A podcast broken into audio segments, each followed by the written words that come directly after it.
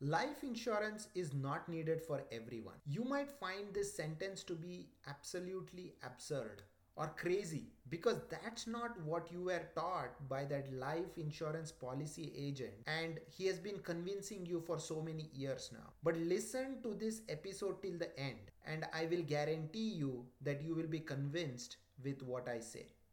I am your host and host Vinayak Bhatt and you are listening to Financial Sutras. Let's take personas or types of people to understand this better. Ajay, an investment banker, is happily married to Neha, interior designer. Both of them are completely independent, highly successful in their profession, and have decided that they will not have any kids.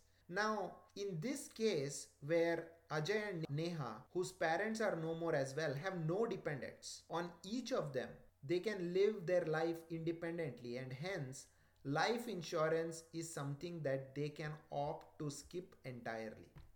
Let's take another example of Satya and Rajashri, who are in their late 50s with both of their sons completely independent, living their own independent life with their own profession, jobs that they are doing. These people don't need any life insurance either, provided Satya has made enough money to take care of Rajeshri if he dies early. Pashupati has crossed his 70th birthday, and whatever the world says, life insurance is totally irrelevant for him.